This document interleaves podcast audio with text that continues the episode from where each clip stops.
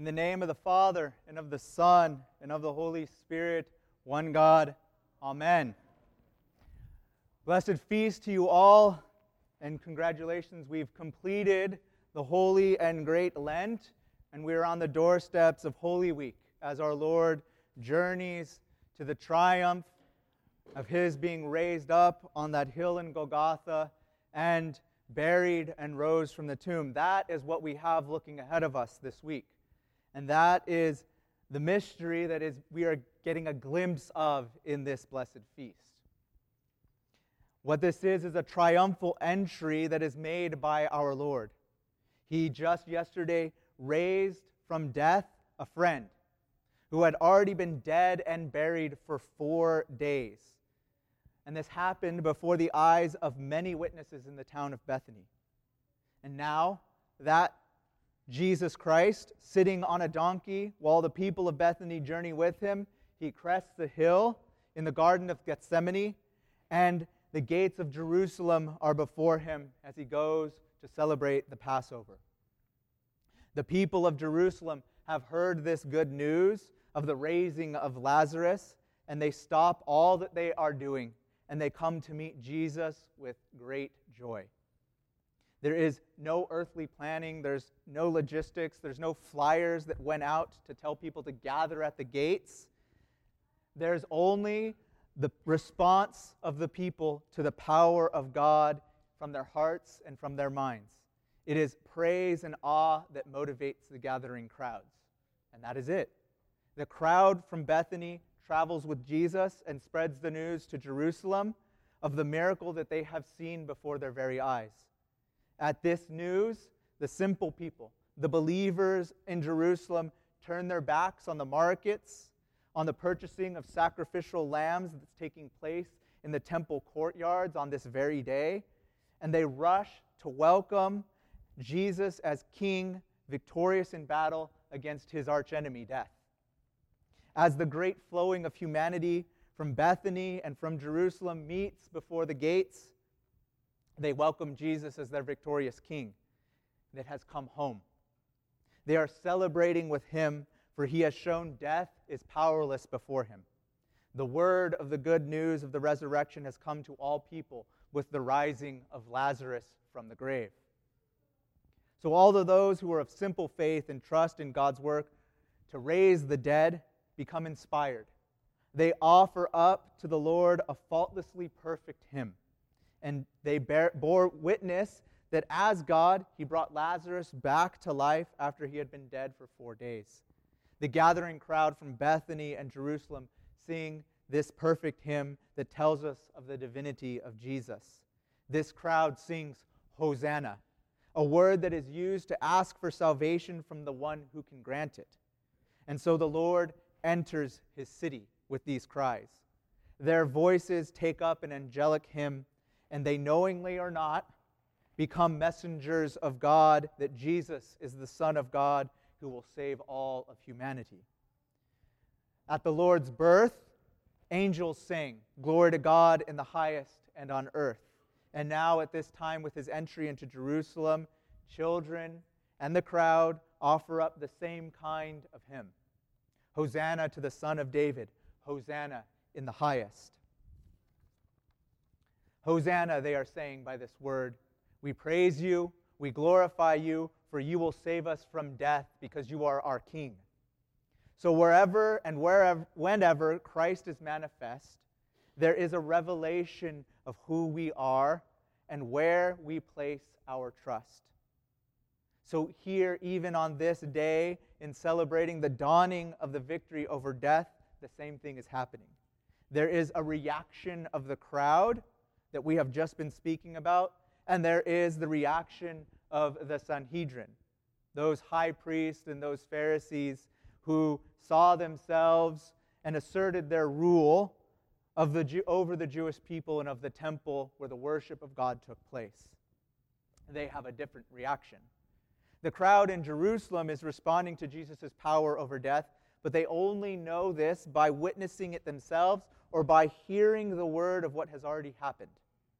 They have seen him call forth Lazarus from the tomb, or they are blessed to hear and believe. They find it nearly impossible to see how this person who is entering the city will shake the foundations of the earth and remake each and everything through the events of these next day, next 8 days. But they don't know that yet. They don't know of the shaking of the foundations of the earth by this remaking of Christ through his death, burial, and resurrection.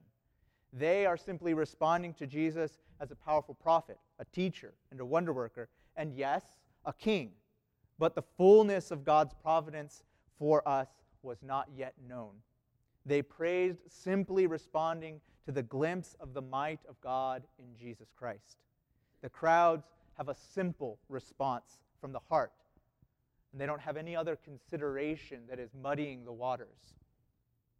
However, the Sanhedrin and Judas Iscariot, we saw the same things, and instead of responding in that way, they plotted two murders that of Jesus himself and of Lazarus, who is the proof of our Lord's greatness. They saw in Jesus of Nazareth a threat to their power and their wealth, and because the people loved him, they were jealous. So these plotters could only see in Jesus a challenge to their own power structures, their own money making schemes, and they grasped tightly to what they had, and violence by that tight grasp consumed their hearts. They sought to kill and destroy all the proof of Jesus' works and erase it by a murderous plot. And Judas Iscariot offered by offended and offered a means. He was offended by the extravagance of Mary's anointing of her teacher and friend and the giver of life, and allowed just a seemingly small complaint that perhaps there's a better use of these funds than to anoint somebody. And this drove him into the murderous plot. And he became what we now call the son of perdition in an unrepentant betrayal of Christ, condemning him to rebellion against the Savior and by going along with the schemes of the enemy of Christ. These plotters could only see this challenge to their own power and took offense against the crowd that was hastening to him into Jerusalem and welcoming him as their king. So it is jealousy, love of money, love of power, love of prestige that separated the high priests, the Pharisees, and Judas Iscariot from God. It is these sins to this day that prevent us from singing Hosanna with great joy and faith, like the crowds from Bethany and Jerusalem. These people in the gathering crowds are processing in triumph with the Lord, and they respond in humility and offer songs, their cloaks, and palm branches. They are responding with no plan. They simply are saying a truth there in the response to the grace of God. The joy of the Lord has simply given them the words and the actions that are appropriate to Christ's coming into that city. Christ is received by them, and they are making themselves one with him. It is these same people, along with many others, that after our Lord's resurrection, on the day of Pentecost, who will receive baptism and join fully with Jesus as God in the full knowledge of Him as their Savior and as their victor and as their King, as they begin to understand today. This is the Savior and victor over death who has no hold. The virtues of the crowd, humility and joy in God's power, these are the baseline of the spiritual life.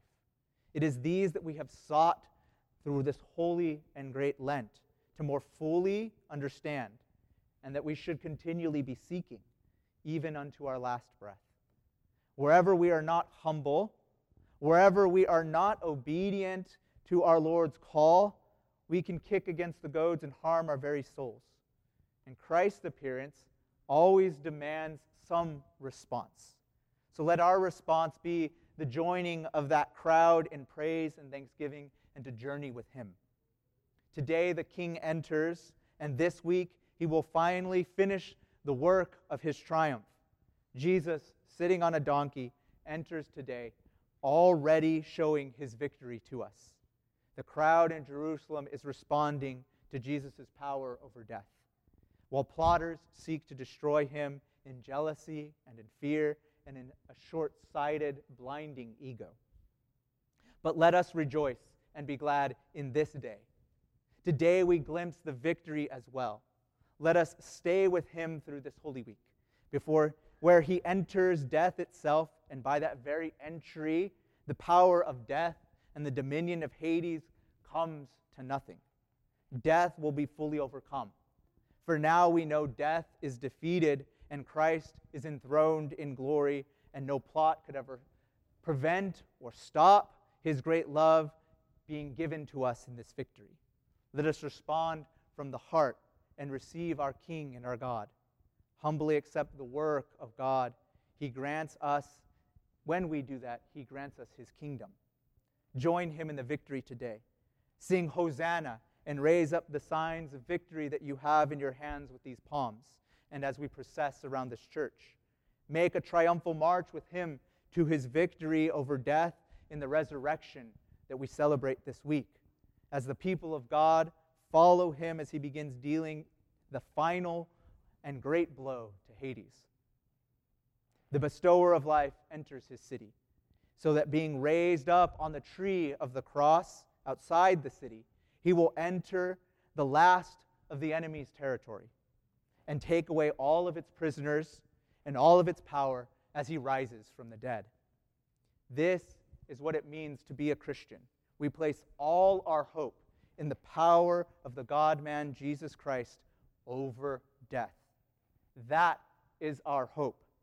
That is the hope being glimpsed and celebrated by the gathering of the believers today.